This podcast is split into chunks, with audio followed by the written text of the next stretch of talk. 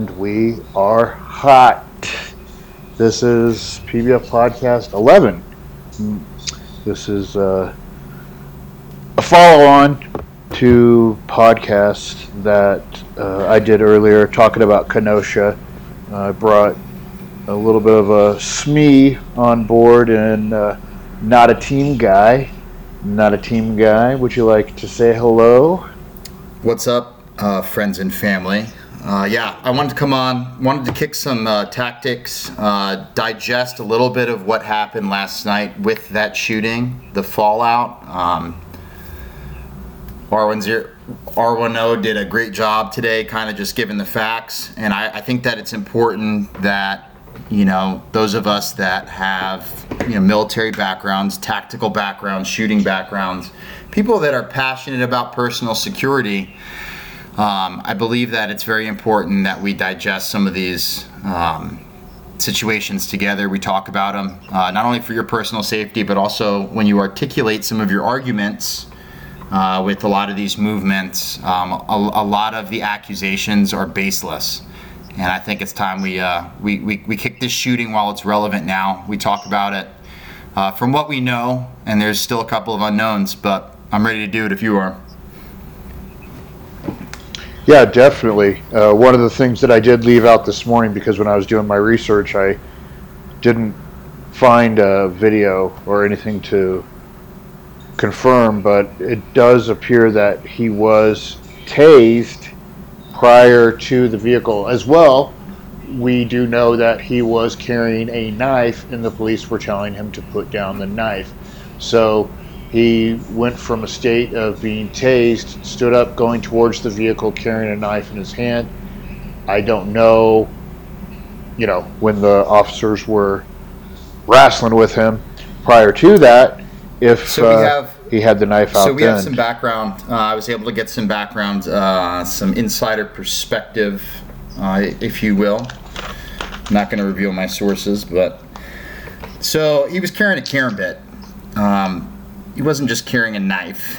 I mean, obviously, and you know, any, any knife is a deadly weapon. But if you're familiar with how you know you're designed to use a karambit, um, it's a very, very effective wep- weapon. Um, do you want to talk about that a little bit? Because I'm sure there's well, people who don't know. The, the understanding, you know, the, the, point that I'm the point that I'm trying to get at is, is we observe what, what, what these two videos that we have right before we we go into this this period where you see a governor tweeting. Um, the governor literally tweets and, and, and basically, you know, puts his officers out to dry. Um, it's very clear to me that they have an internal communications channel that must have articulated the fact that this man was carrying at least one deadly weapon on him. He actively had it. And now we finally have our, you know, we finally have a new perspective that's you know been leaked from the other side of the vehicle where you you observe him. He had just been tased. He's on the ground.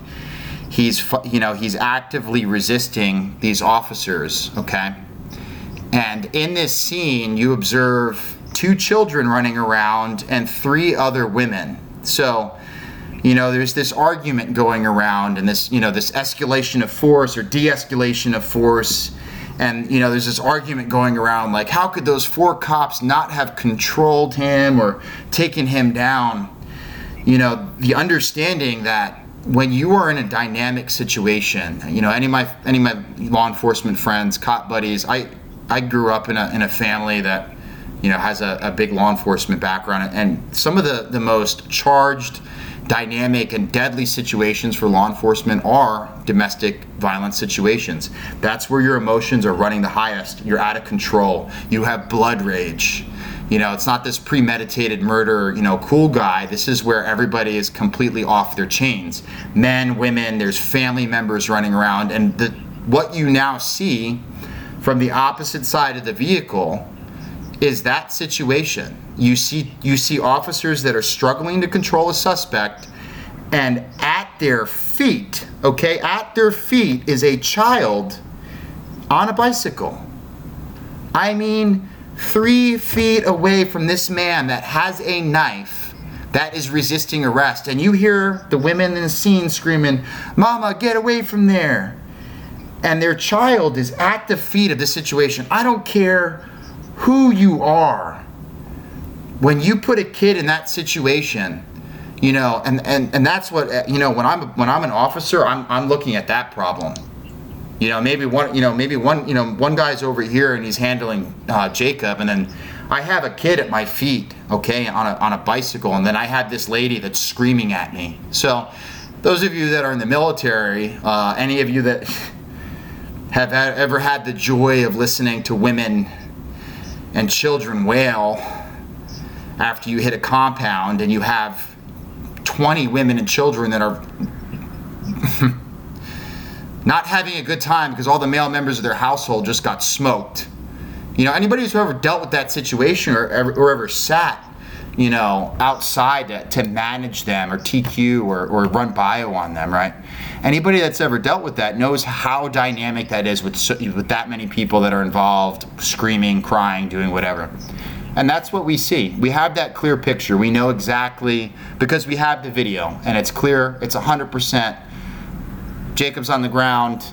He's just been hit with a taser. There's obviously been an escalation of force. He's not compliant.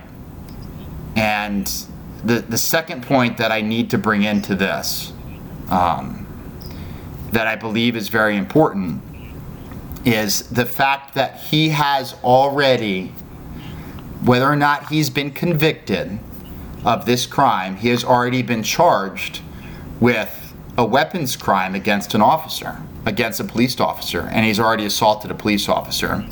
So you have to understand that when you're going into the situation and the suspect is known that his car is there, that you've ran a plate, that you know this this is the man that you're taking into custody.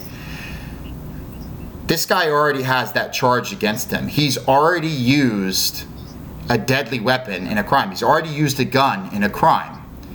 So there's this argument going around on the internet that's it's a, it's a very interesting argument stating that hey it doesn't matter what he had done before right?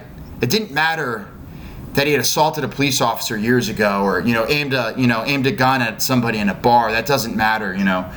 Um, yeah, the magazine fell out in the bar, well, so it's I mean, okay. anybody that's ever shot a competition might have done that once or twice by accident, but you know, uh, but, but but that's but that, Well, I think- I think that it's a very important point is that when you are armed with that information, right?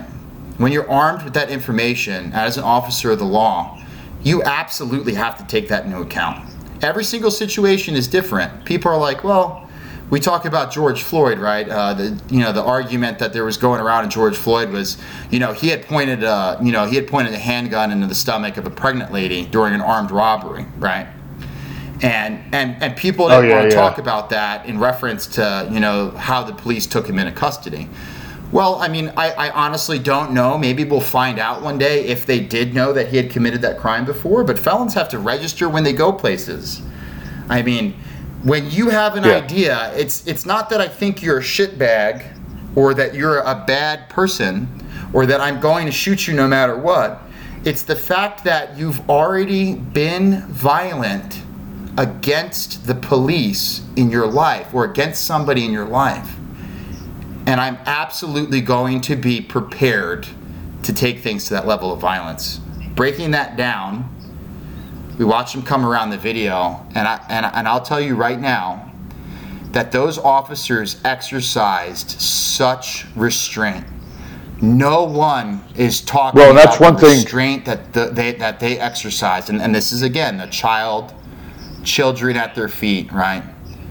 Women screaming in the background, knowing your target and beyond, and you know I. I I see a lot of cop shooting videos every once in a while where they take shots at people and you you're watching the video and you look behind them and there's you know a crowd of people behind them and you're like yo bullets keep on going you know like you guys you know there's, Yeah. there's some things that you know they you know in the heat of the moment they do that you're just like damn that's not that may be a justified shooting but i don't know if i would have taken that shot just because you might hit somebody that's innocent behind them and the whole point is is protecting innocent life right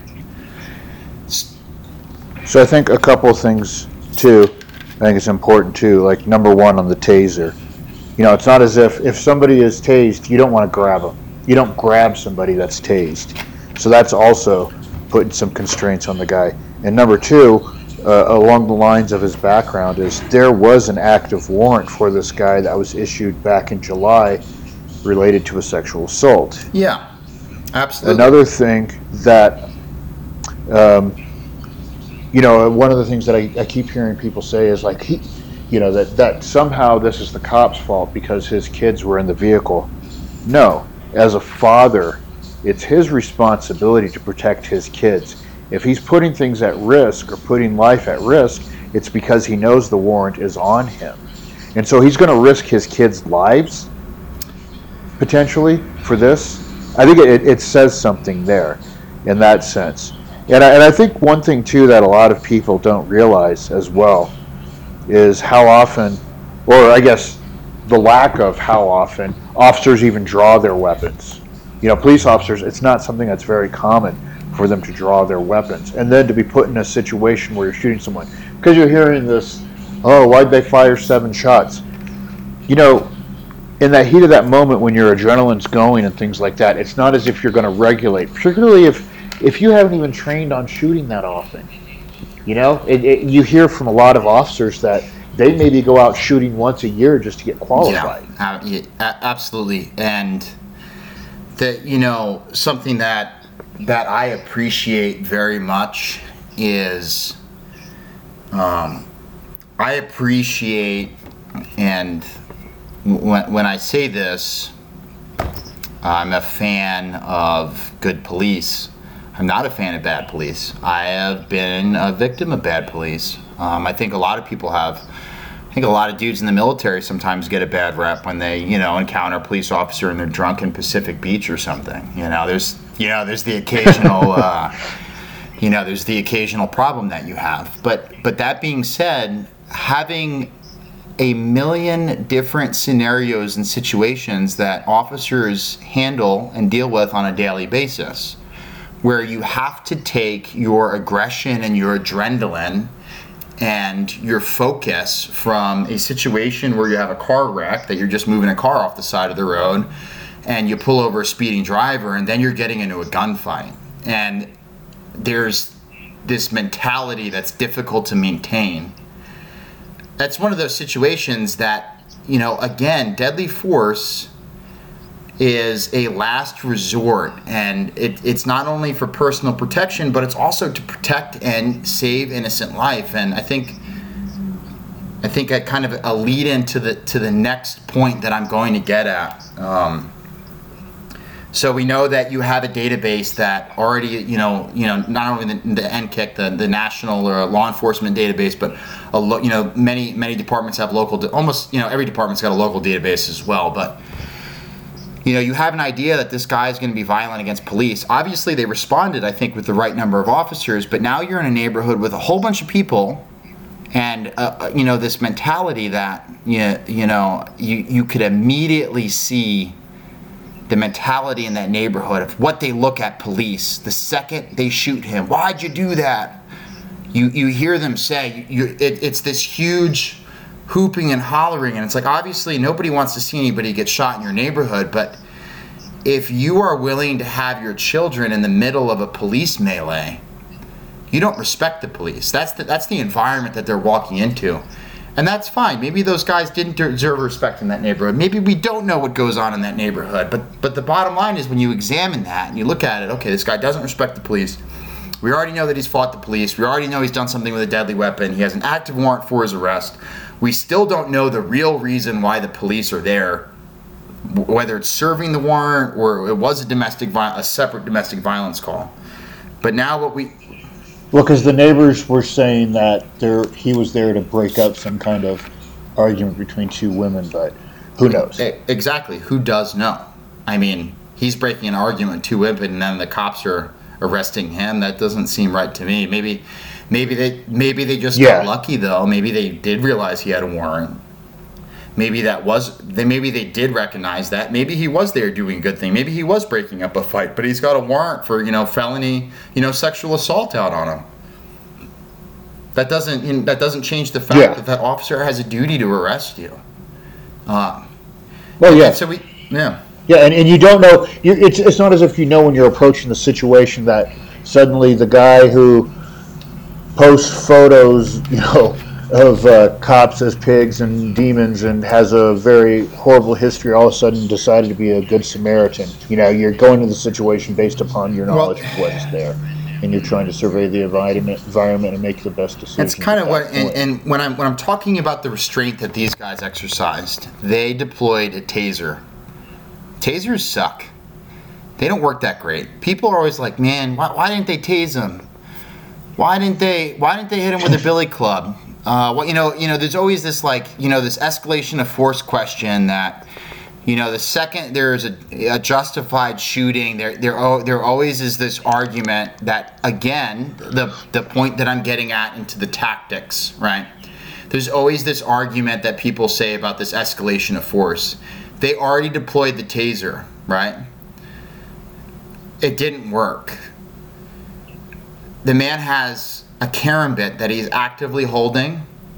It's one of the most effective melee weapons. It's one of the best striking weapons. If anybody's ever seen one, I think it's you know it comes from uh, it's an Indonesian or Malaysian knife. Uh, it's an older design, but but the way that it's designed to, to strike quickly with a, it has a very sharp point and it's curved. Um, and if you're close with if you're close in with a karambit, you could literally as as a as a uh, of slashing weapon, as a lot of people are, are taught, and you hit somebody in the armpit and you rip outward, you disable their arm. Um, different ways that I've learned how to use it, striking people in, in, in a knee or behind a knee. So very quickly you could be disabled with that knife. Obviously, anybody that knows how to use a knife, it doesn't, you know, there's you, you could use a screwdriver and do the same thing. But the point I'm trying to get at is sure. They exercise too much restraint for their personal safety and the safety of those children. They let him, and this is what I'm saying about I see them to be more commendable in attempting to settle that situation without using deadly force. They let him march around that car, right? They gave him an opportunity to stop. He had multiple opportunities to stop what he was doing all he had to do was drop that knife. That's all, that's it. That's that's all that was required of that situation. Drop that knife because you know that that cop didn't shoot him up until the point to where the situation had gotten so out of control. But every single step of the way, he had an opportunity. This this isn't the argument like um, this isn't an argument like he didn't comply so he deserves to die. No, he- he didn't comply, and then he did something that required deadly force to be exercised. And he's not dead. Well, and one thing too, uh, a lot of people, I, I've heard this too. This just shows that police need more training, and if anything, they seem pretty well trained with the response that they had. He, I, they, They- they, may have. I, I tell you what, I would discipline um, one of my. I'll leave this ambiguous, but what service I'm in. I would discipline somebody that I worked with if we got into a um, situation where we entered a house and there was somebody with a knife and they didn't shoot him as fast as they possibly could within that close of a distance. It's like, hey man, drop the knife. You don't drop the knife, I'm shooting you. Boom, dead. You're dead. You're dead. Just like that. Now, obviously, our situations are a little bit different in the military. You know, when we talk about rules of engagement or doing hard hits or all the stuff that goes behind it, and like most of the time, you know, like, man, there's probably going to be five shitheads in this house. So if a dude's got a knife, I have no problem dropping him. Law enforcement's way different. We're not just going to, they they just don't randomly shoot people. Yeah. But but when you look at the, that situation, where that guy's placed, how effectively he could have struck that officer so fast, how he could have how he could have hurt one of those kids. And that's Sure. and that's and that's the point I'm trying to get at again is is that we have these guys now that are aware we're living in a time that there is no, you know, any any sniff of police brutality, any little odor of it, is going to cause an extreme and unjustified, or you know, maybe justified response, but there's many unjustified things that take place when we see a rioting that's going on, and Antifa and BLM teaming up, but but what we see is we see a group of people exercise restraint. We see a man that is hell bent on something. We don't see what he reaches for behind the door, and that kind of is going to get me to another point about shooting somebody in the back, right? Cops aren't allowed to shoot somebody in the back unless there's an immediate um, threat to life or limb, right? So uh, there's been weird case law where there's been a dude running away with a gun and he gets shot in the back and there's this there's always this big there's always this big to do about it. Um, but what happens when he turns around with that gun and, and he, he takes a shot back at the officer? It's okay to shoot him then, right?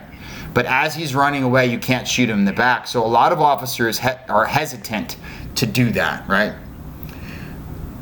and I don't want you to be hesitant to do that Yeah. in a situation. This man gets in that vehicle, he runs over your partner, then you just killed your partner. You know, this man gets in a vehicle and he goes 120 on the freeway and he kills his kids that are in the car when he crashes. You just killed those children by not preventing him from doing that. So, certainly not a law enforcement officer. I certainly don't, I have very little law enforcement training. You never want to see me handle detainees. Um, so don't don't come to me for advice for that. But when you know, I, I I guarantee you, right? If you would have shot him when he was on the exterior of that vehicle, if you would have shot him, there would have been. Well, I, I mean, I don't know if there wouldn't have been a riot or not, right? But if I'm sorry, there there would may have been not what? have been a riot last night.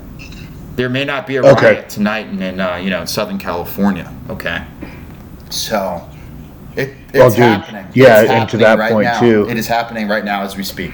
Yeah. Yeah, you know what? I should actually that link I sent you. I should put it into the uh, the Telegram just so. Oh, I you know what? I, I put one of the videos from Lafayette at the gas station in there, but let me see what else I've got. Um, yeah, I, I just so you guys can see because it's it is hairy out there because you know to your point you made you said something earlier too as well.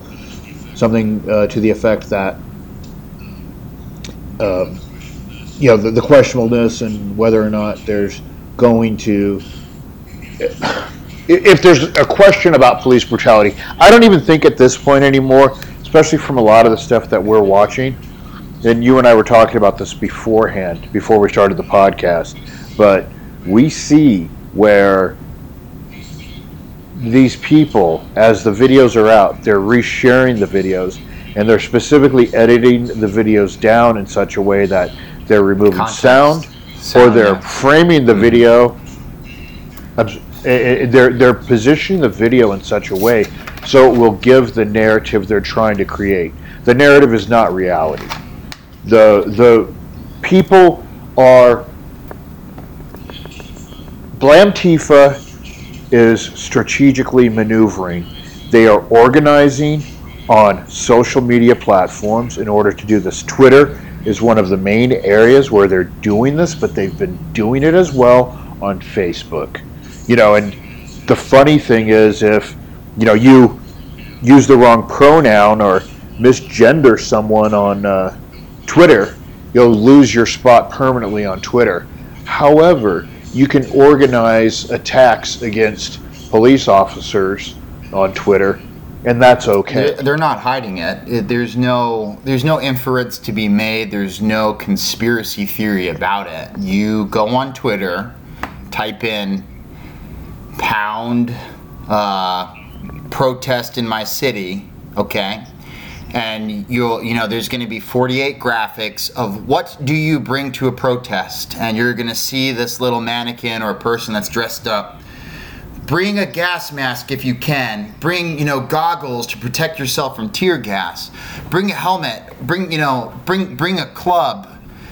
And and you go through and it's like the, these people are actively giving instructions on how to arm yourselves and prepare yourselves, not for a protest, not for a demonstration, but combat, hand-to-hand combat. And when when you see people that are like, "Oh, bring a, you know, bring a tr- trash can cover as a shield," and we, you know, we see we see shields being used all over in protests now. You get the Proud Boys using a shield wall in Portland, uh, hold the line Spartan style.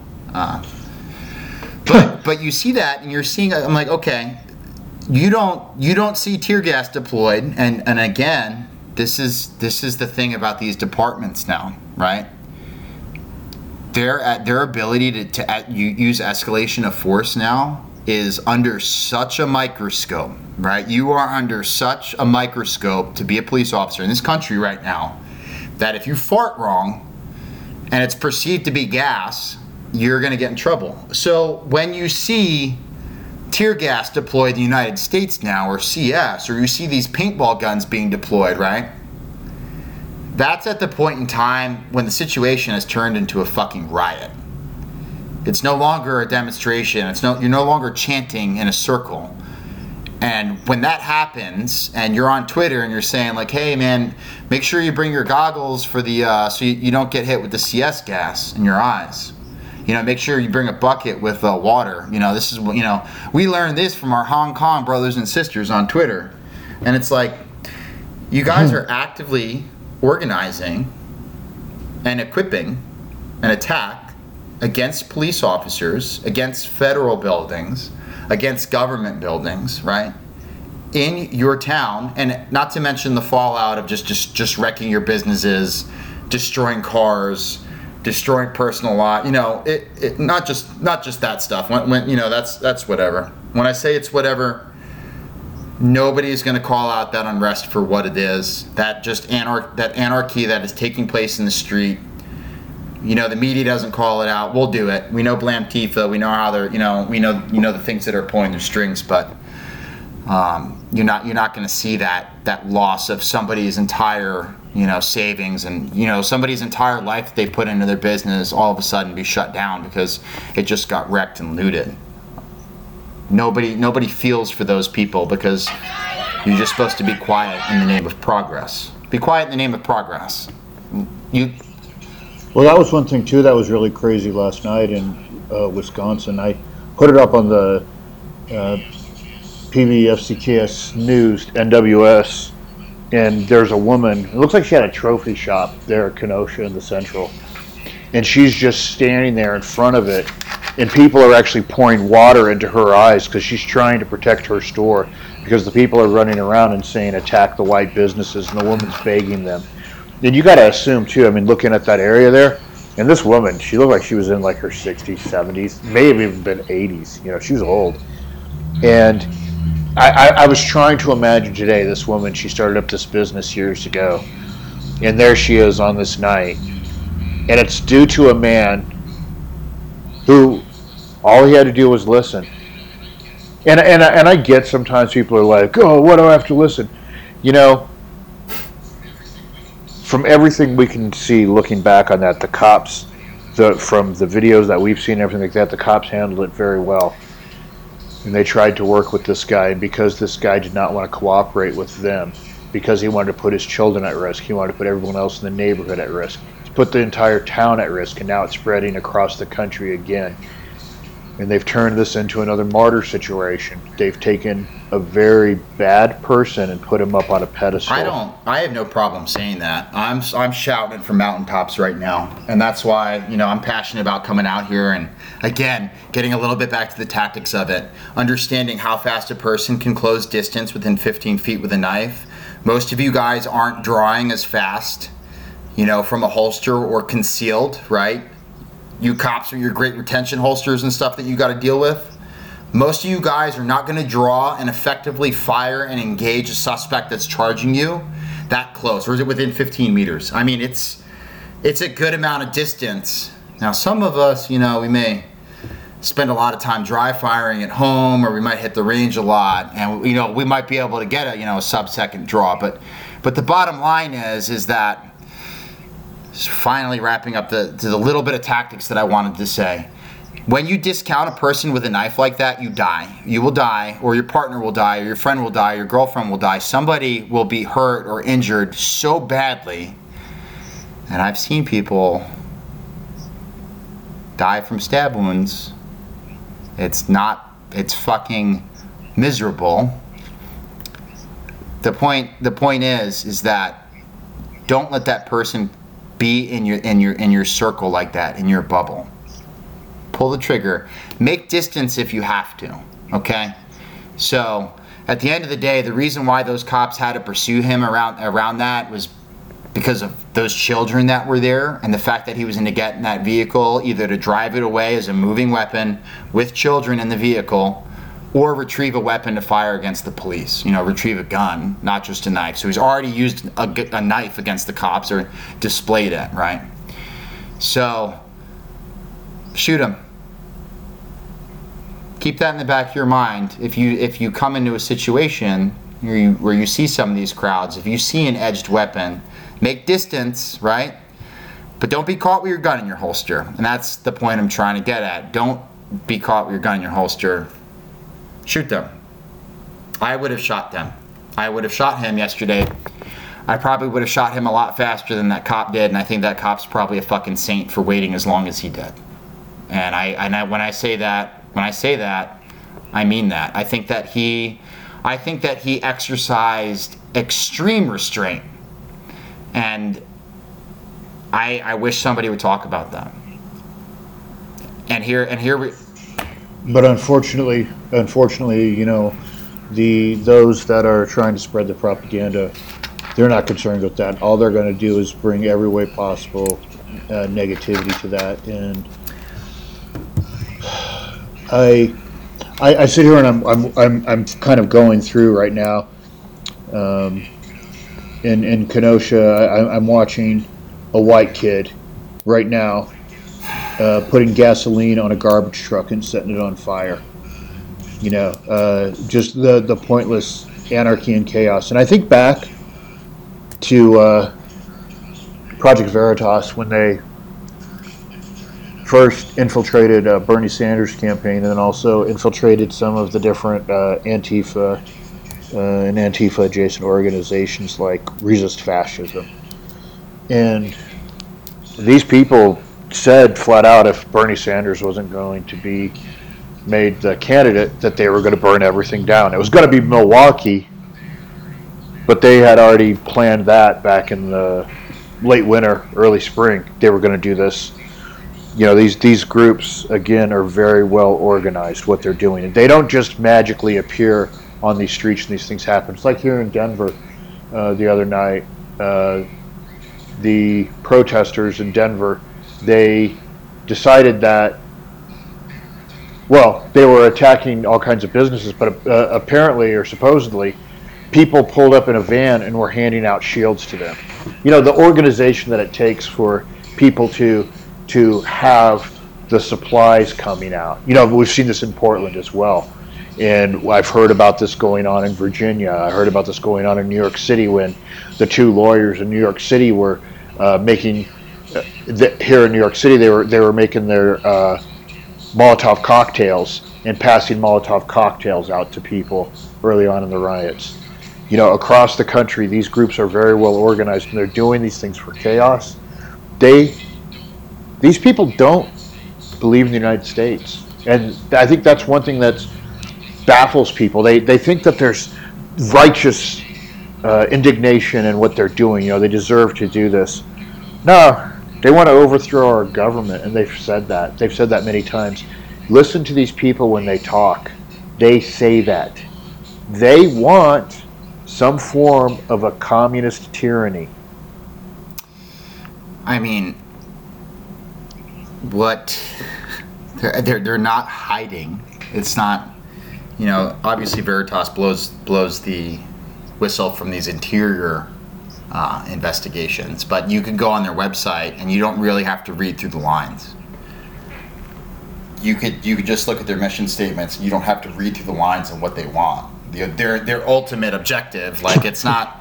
I don't have to go pretend to be a lefty to go you know, figure out what their intentions are, I could just pull up in Twitter and see who's got the most tweets. And within 30, you know, 30 seconds of scrolling through, there's going to be the mission statement that's, you know, the extremist mission statement. You're going to go through and you're going to find, like, well, I mean, what what do we define as anti-American anymore? Like, I, I think that some of these communist and socialist Marxist principles are pretty anti-American. Well, and and they've all come. Well, not all, but the majority of them have come through our university system and our public education system, and they've been indoctrinated into this. You know, back to some of the things that we've discussed, but you know, Lucky and I covered. The the article that I reviewed on Saturday, where teachers are saying that Joe Rogan, who supports Bernie Sanders, who supports Medicare, who supports universal basic income, is considered by the teachers in our schools nowadays as being far right and as being one of the most destructive forces in the last decade That against scares critical the shit thinking. out of me. Exactly. These are the people who are teaching our kids, and these are the people who are indoctrinating. I mean, do they do they not know how DMT works? I uh, you know, the governor of Wisconsin is a lifetime educator. He is uh, through and through a. Uh, he was a. I think he was a. He went all the way from being an elementary school teacher. He got his PhD in education. I mean, he is just a teacher. That's what he's done. Um, I think that you know I, I, I was doing a little bit of deep dive on him, uh, Tony Evers last night, right? Uh, did, did you on this morning's episode? Did you read his tweet or at least talk about it a little bit? Okay. I did talk about it a little bit, but go ahead and talk about it. I mean, especially the end of the tweet because it starts out rather innocuous, but it, uh, it starts. I definitely think it starts takes off. innocuous because there. well, compared to the way it ends, I guess. There's something very unique here that I, I would like to, I would like to point out because this situation, um, this black guy that got shot, is different than George Floyd, and so and it's different than uh, that guy in Atlanta, right? Um, every situation's been different, but but I think that this one was unique, right?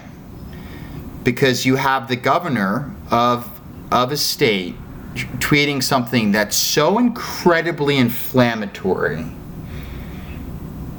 that in today's day and age, you must realize that when your senior elected official in your state tweets this, that there's going to be massive unrest. So this is what he says. He says tonight, and this is this is his tweet last night. Um,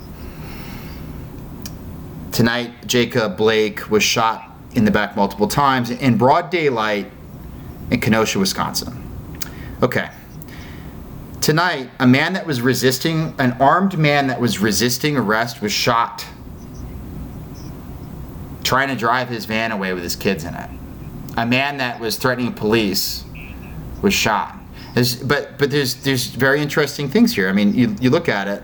We're, yeah, Kathy and I, my wife, we, we, we hope that he doesn't die. Yeah, I hope he doesn't die either. So this way he can get charged, and we could have his trial. But continuing on, we don't have all the details yet, right? So yeah, okay.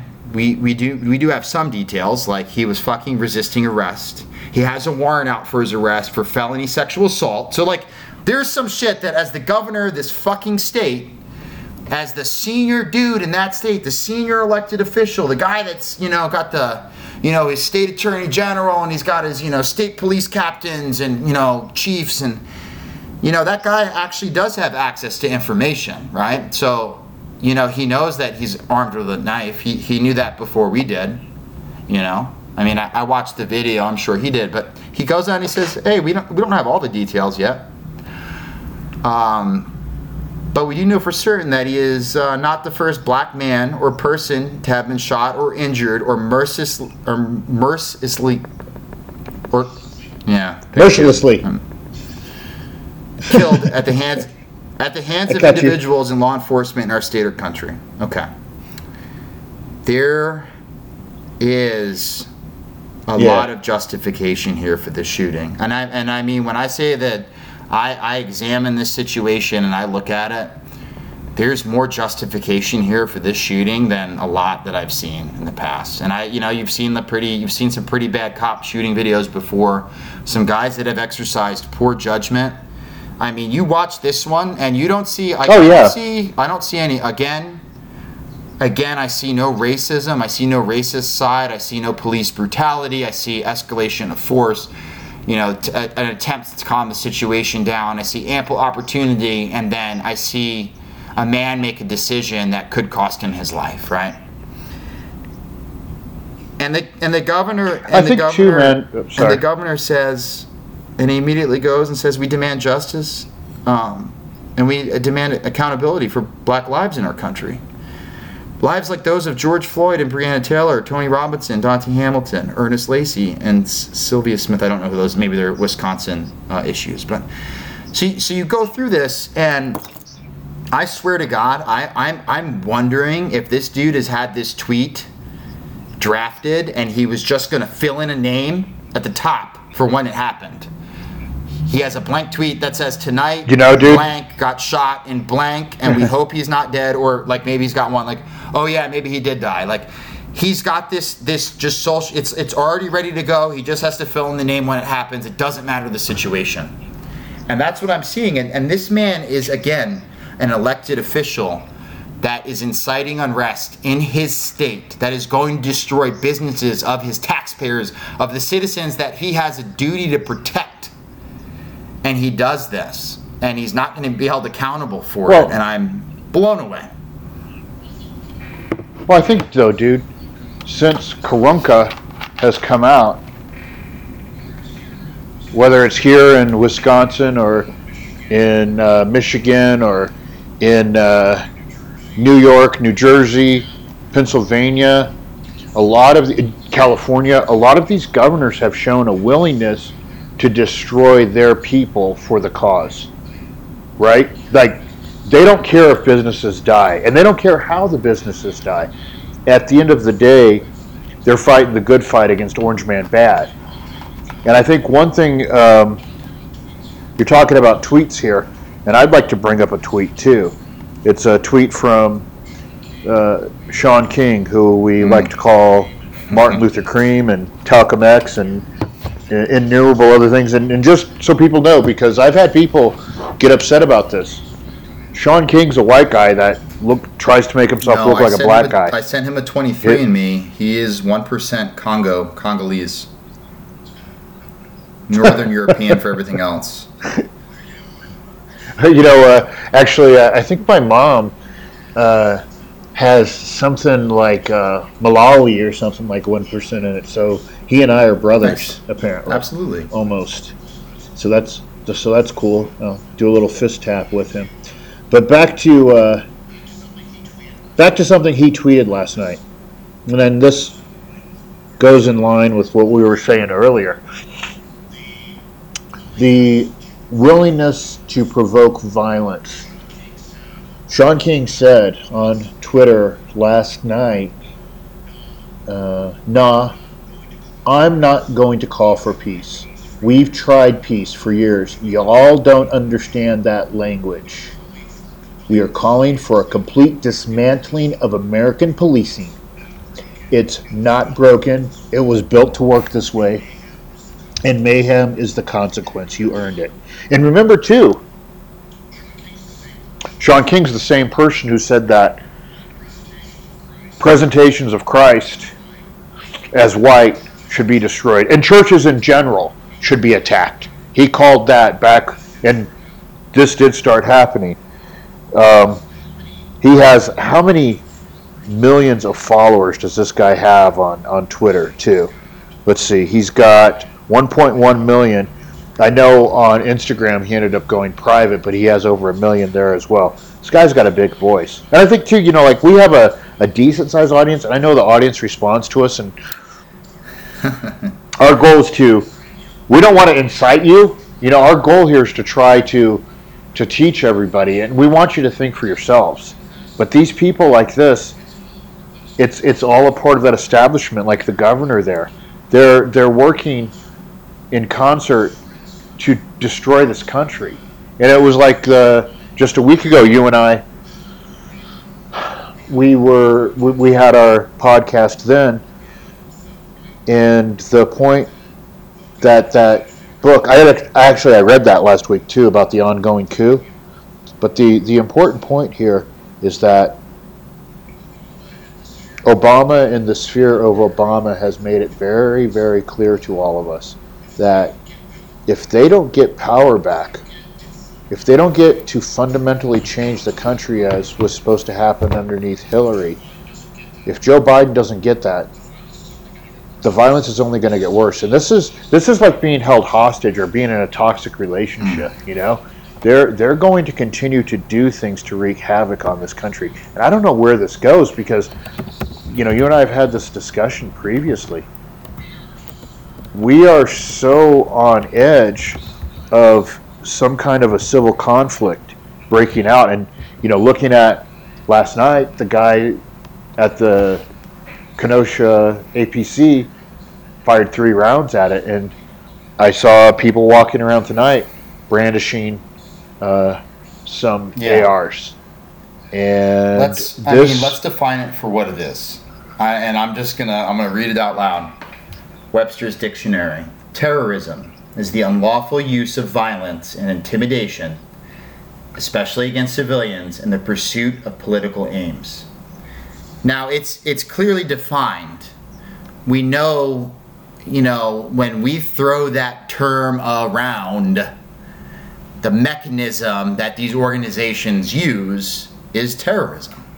And it's terrorism that's taking place and you know like you know our battle space our battle space is on social media and our battle space is now you know through this podcast and you know sharing this message creating a meme letting it go somewhere you know we we have whatever our, our followers are you know 100000 or whatever followers between our platforms right if they can go out and talk to people and say like hey man these people are fucking terrorists like that's that's what the, what is the definition of terrorism? It's the unlawful use of violence and intimidation, especially against civilians in the pursuit of political gain.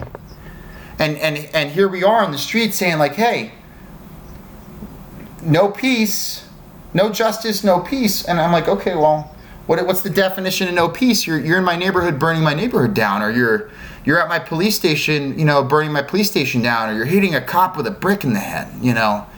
And now now we're seeing that intimidation, and if it, it's tying all the way back to Obama, it's clear that this really is not. This really isn't the definition of liberty. This is un-American. You know, we don't settle our arguments by fighting in the street. That's not what we do, and, and not with this political system. But now, when you have these groups that are coming together, they're saying, like, hey, you're going to give us whatever the fuck we want, or else we're just going to wreck shit. That's terrorism. And people are dying. Well, and people are going what... to die, and more people are going to die from the fallout of this too. When they're when they're despondent, when they've when they've lost their business, when they can't feed their families. You know, th- this is there, there's ramifications, third and, and fourth order effects that are down the road from this in family life that that is going to be long lasting and it is spiraling out of control i'm watching it in my street right now as we're making this podcast? Well, I think there was something, you know, me doing probably a daily tomorrow. I was going to talk about. Maybe we'll have more to talk about this, but I think it's worth talking about now because of where we've gone with this. I don't know if you saw what Pelosi did on MSNBC today, but Pelosi said, One thing I'll say to the American people don't pay attention to Donald Trump.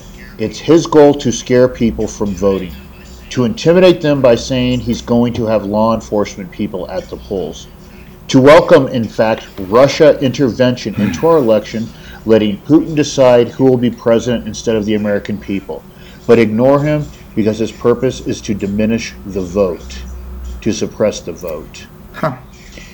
He, she goes on to, to talk about the Republicans. She talks about Russia again, even though Russia was proven to not have cooperated or worked with the Trump campaign and they spent like $110,000 on really bad votes and crappy shit. But this is what's really, really interesting here because I think what's important if you're in a bad relationship with somebody and they're accusing you of cheating, often they're the ones cheating. So think about what I've just said as I read this. We take an oath to protect and defend the Constitution from all enemies, foreign and domestic. And sadly, the domestic enemies to our voting system and honoring our Constitution are right at 1600 Pennsylvania Avenue with their allies in the Congress of the United States. But again, let's just go out there and mobilize, organize, and not let the president deter anybody from voting. And again, support the postal system, which is oh election central. It- it- I'm almost done here. It's it's insane. They're doing everything they can, suppress the vote with their actions, scare people, intimidate by saying law enforcement will be there, diminish the role of the postal system. All of them. It's shameful. Enemies of the state. Don't know if they know what that means. Well, because they, yeah, I know. But this is this is the rhetoric, the level of rhetoric from these people, and you know what? It really, I think, it comes down to is there's so many criminals who are members of our government, and they're trying to protect themselves because John Durham is starting to pick them off. He interviewed Brennan for eight hours on Friday. He had Clinesmith, mm-hmm. who was the attorney who changed official documents for FISA, admit to his guilt. And as part of his admitting to guilt, he's going to be sentenced in December. From now until December, he's cooperating with them. He's given indication that there's a lot more here. Now, you also know that he was with Brennan. So I think there's some interesting things going on, and I think what we have here is such a level of kleptocracy between the RINOs and the Democrats. They want to keep the system the way they are because they've bled countries dry, whether they're getting money from China, whether they're getting money from the Ukraine, whether they're getting money from Romania and any number of other countries across the world where they're fleecing these countries all in the name of some kind of working with the United States where they're, they're just ripping these, these countries off. They want to protect that system. And even the system here in the United States that we've got with lobbying, this is a cash cow for many of them and for the constituents. Well, they're you know one of the, one of the mechanisms that they're going to use to do this is this divide, this divide and conquer, this racial divide along racial lines in this country. And, and- and, it's one and it's Absolutely. it's so it's so very easy. And I, and I and I I wish you know maybe we should not give him the password, but maybe we should recruit a, a hyper progressive person to PBF and see if we could talk with them and ask them if they see what is happening from a thousand foot perspective as somebody that maybe doesn't have any skin in the game. Can can Americans realize that they are being manipulated on a daily basis along racial lines in, in one of the greatest propaganda campaigns in history? And the reason why I say in history, why this propaganda is so effective, is that every single American has access to the ability to do research on a topic like never before. When you open up your phone and go on the internet in your pocket, you literally have the entire world's encyclopedia at your fingertips. If you need to find something out about a language, a foreign language, if you need to translate something, if you need to do a math equation, if you need to find out what the you know the composition of you know X, Y, or Z is, you can do it. And and this campaign that is taking place is ripping our country apart from the inside, and it's a wonderful mechanism that they're using to keep their system in place or attempt to get to regain power. And I wanna, I, I wish there was a way we could reach out and say, like, listen, guys, like this is, you know, I, when I say, when I, I'm, when I say you people, I'm not saying like you people.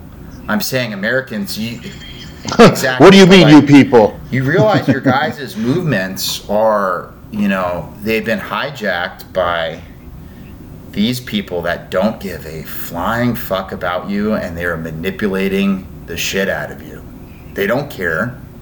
They want you to do this.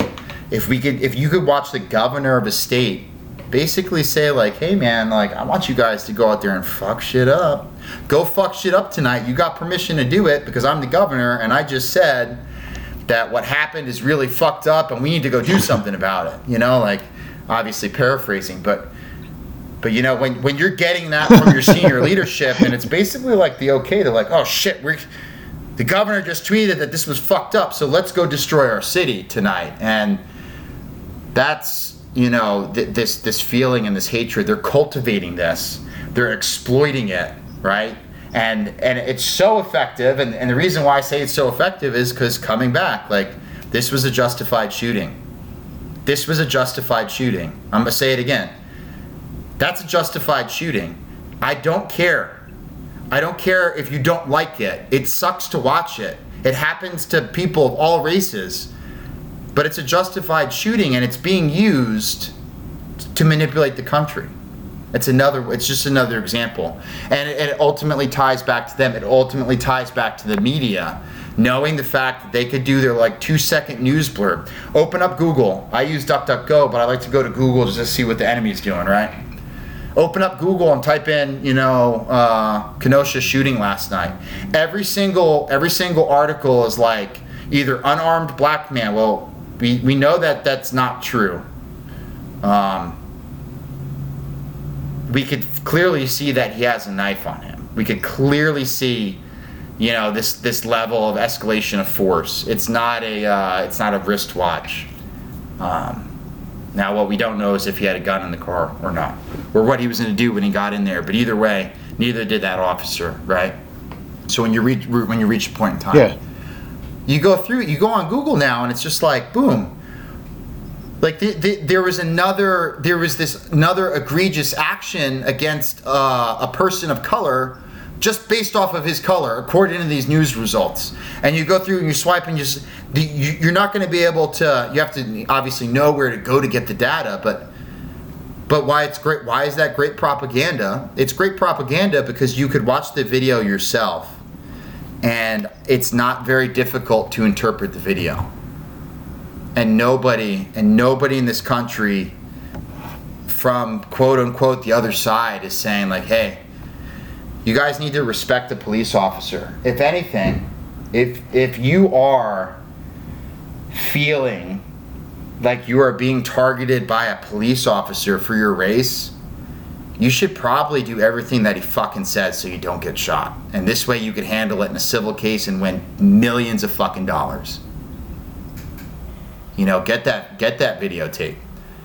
But don't pull out a knife. Follow you know you know what I mean? If you actually do believe that you're being targeted by race, and I obviously I don't, you know, i some demographics for me, I'm I'm a white guy, okay? You know, it's a podcast, you don't know that, but I guess maybe there could be a reasonable assumption. So I don't I don't always know. I've been in I've I've been in some very racially charged situations before, but it's never been in America, and it's always been because I'm white, and that's obviously not the same feeling. But if if that's the case, if I am being targeted because of my race, if that is really true, then maybe I should comply with what the guy with the fucking gun is telling me to do.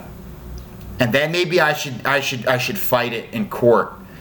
You know, I, I think maybe somebody should come out from BLM and say like, hey guys, don't pull a knife on a cop. Don't pull a gun on a cop. If you're resisting arrest, don't continue to resist arrest. Nobody says that. You're like, oh, the cop's racist. Well, I mean, if that's if that's the case, we got to hunt these cops down. By the way, and when I say hunt them down, not literally hunt them down, but but I mean, if there is such a racial issue in this country with police, we need to we need to get rid of the you know those those people. They don't need to be. Root 'em out. Hundred percent. I think everybody's for that. Everybody, you know, everybody's like, hey, we, we don't need that. But but hey, don't don't resist arrest. Don't pull a knife on a cop. Don't go do your own thing in, in in these situations. And I'm very curious to see if drugs or alcohol are involved. Again, we don't know that. Um, that plays a lot in many situations. Um, I've had an alcohol related incident once in my life. You know, like I think other people have. People know what that is. You know, drugs and alcohol make you do weird shit. Um, and sometimes they make you feel a little bit braver around cops than you actually are. You know. You know? yeah. Little liquid but, but, courage but that's there. the point. It's like, hey, this video's this video is 100% clear. This isn't a George Floyd clip where all you see is a guy getting his, his neck nailed on. And you have no context. Like, you watch the whole thing. Obviously, they're now manipulating the video. They're only playing the part where he gets shot in the back. You you lack that context. But now you you just go go on a website and you know there's a couple out there that have the other the other angle. Like he's on the ground, he's fighting the cops. There's children, his children are running around, or somebody's children in the neighborhood are all over the place. I mean, you could go watch it yourself and, and stand up and say like, hey, um, justified. This is a justified shooting, and I, I don't support rioting, and I don't support BLM coming to my city. I don't support it. I am very much against racist cops, but I don't support this Marxist movement coming to to wreck my city in the name of division. BLM is a divide. It, it, it is 100% a form of segregation. I mean that that we haven't seen since desegregation. It, it's it's wild. It, it it it should not have to. It should not exist. It should not have to exist in America today. But it, it's that we're pushing down these racial lines and and wrecking us from the inside. And our and our enemies overseas are licking their lips. They love it. They love seeing it. And the Democrats are licking their lips and they love seeing it. They love this unrest. They love it. They need it. LeBron James has 47 million followers on Twitter. Okay? I don't know how many Nancy Pelosi has. I bet you LeBron James How many how many Twitter followers does Nancy Pelosi have? When you talk about somebody that has influence. Oh. Let's see. King James, 47 million. Nancy Pelosi. Five. She's got 568,000. No, so thousand. speaker. Oh, she's got two Twitters. Yeah, so she's got her Californian one, and she has Speaker Pelosi. Speaker Pelosi has 5.1 million followers on Twitter. Okay, so when we're talking about influence and where people go to get their news and their viewpoints, she has 5.1 million followers on Twitter. LeBron James has 47 million. Look at what Americans concentrate on. Look at what, what Americans look at. And LeBron James is saying that this shooting was unjustified and that we need we need justice for this shooting. He tweets it out. That's what he tweets. 47 million people read that that follow him. And that spawned, you know, if that comes from a man that they that they idolize, I mean, Nancy Pelosi's got 5 million followers. I think that's a lot, you know.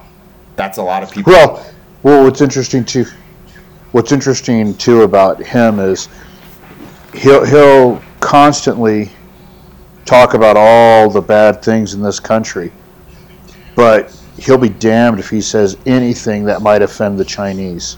That's just it's one of those interesting little Well, things of the world where- he's got to do what the NBA tells him to do.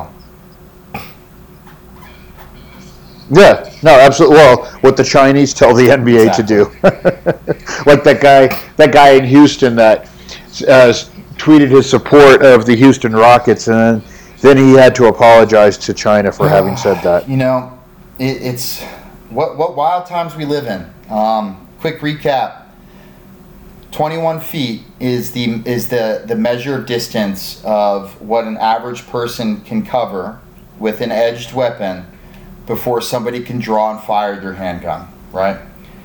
Um, that's the that's the age old. You know, before I was talking about it, there's a twenty-one foot rule that's a lot when you when you go and draw that down on the range uh, those of you that have those of you that have shot uh, pro- probably look at that and be like damn that's that's pretty damn far uh, that's how that's how quickly somebody close that distance before you could get your gun out of your holster and shoot them and that's that's you know a very basic rule of averages that's not an athlete doing that right so that's what I want to. I wanted to touch uh, touch on that just a little bit for tactics. Keep that in the back of your mind, especially when you see an edged weapon. Um, number two, I mean, I'm I'm anticipating more riots. I'm sure you are. I mean, we're so Oh, yeah. we're seeing Yeah, dude, I- we're seeing them organize again on Twitter. Um, but and I'm, I'm watching uh, one right now. But maintain your personal security distance. Don't get involved. Don't get involved in a dynamic situation that that's avoidable. Don't don't get don't get pulled into one of these things. I I understand the idea of the Proud Boys and, and those of you that want to go up to Portland and fight back.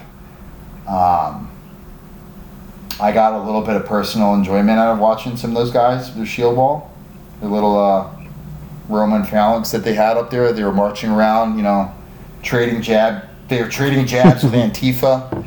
You know, this this wonderful Teutonic Knight thing where they had a you know some sort of spear come over. It was it, it was, it was cool to see it, but but again, I don't see that doing anything.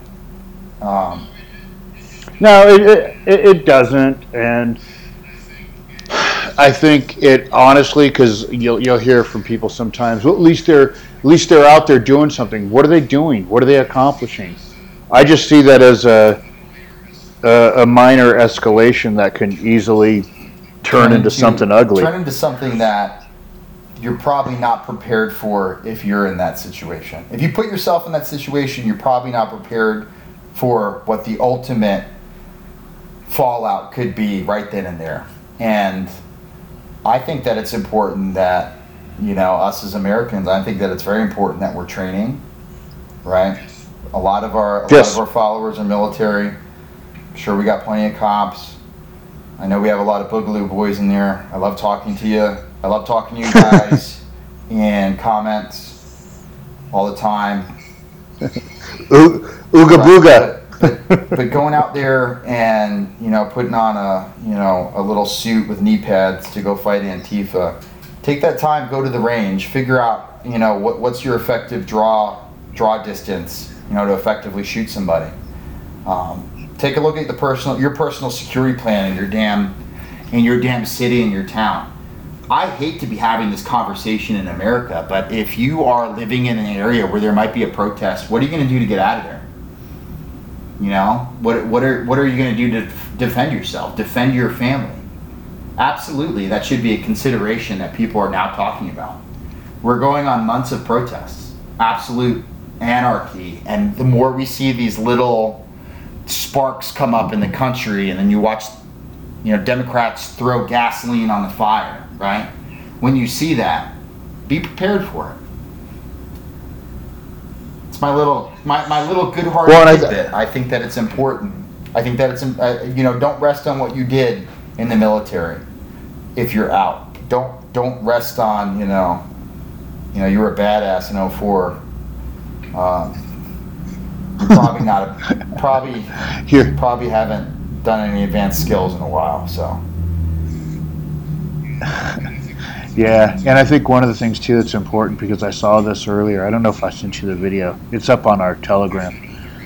There's an older guy. He's driving some kind of a Ford V8. It looks like, trying to get into a gas station, and suddenly this group of people called themselves protesters, and they're announcing that this elderly gentleman that they stood in front of his vehicle that they were trying that he was trying to kill them when he was just trying to get gas.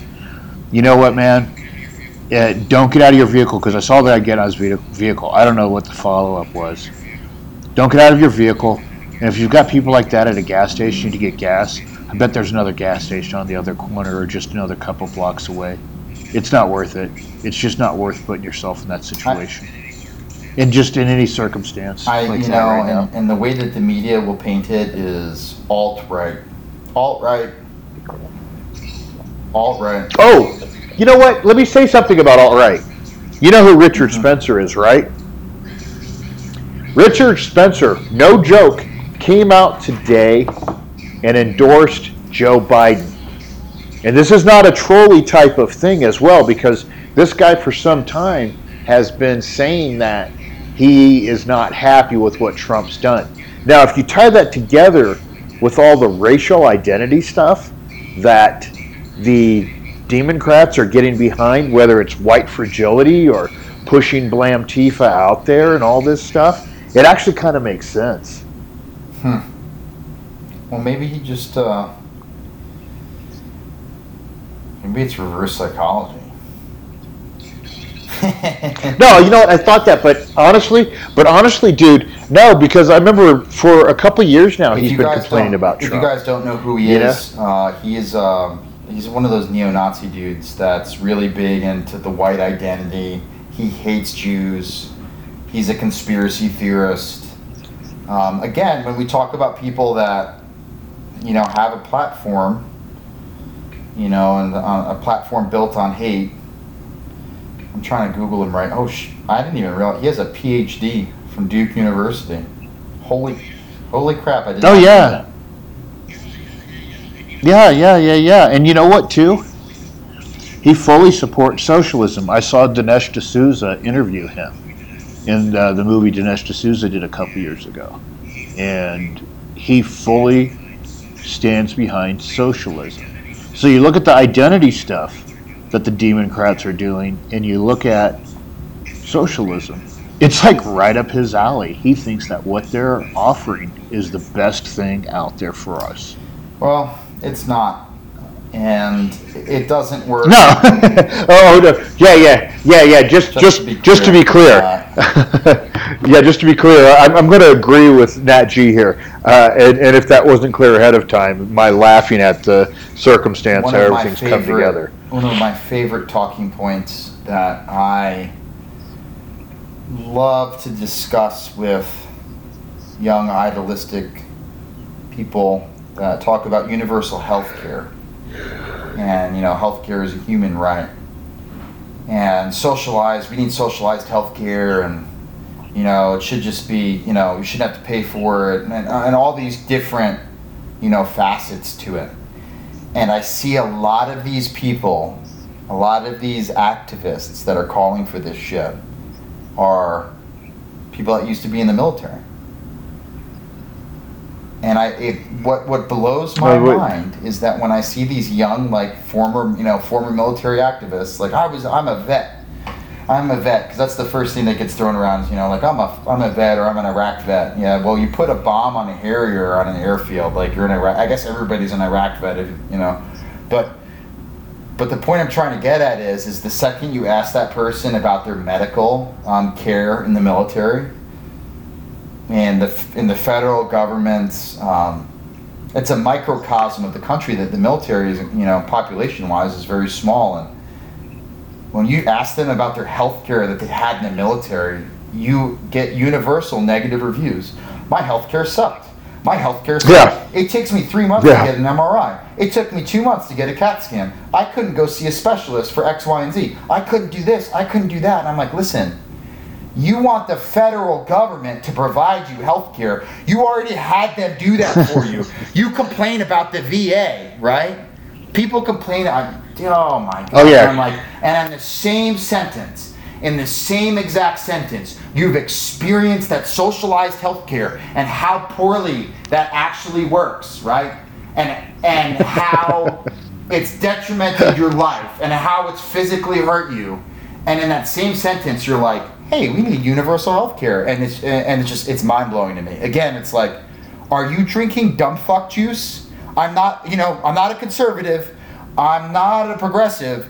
I'm a common sense dude that's saying like, okay, this is what the federal government's run for universal health care, and you've experienced it, and I've experienced it, and it sucks, and it sucks real bad, and we fucking complain about it all the time.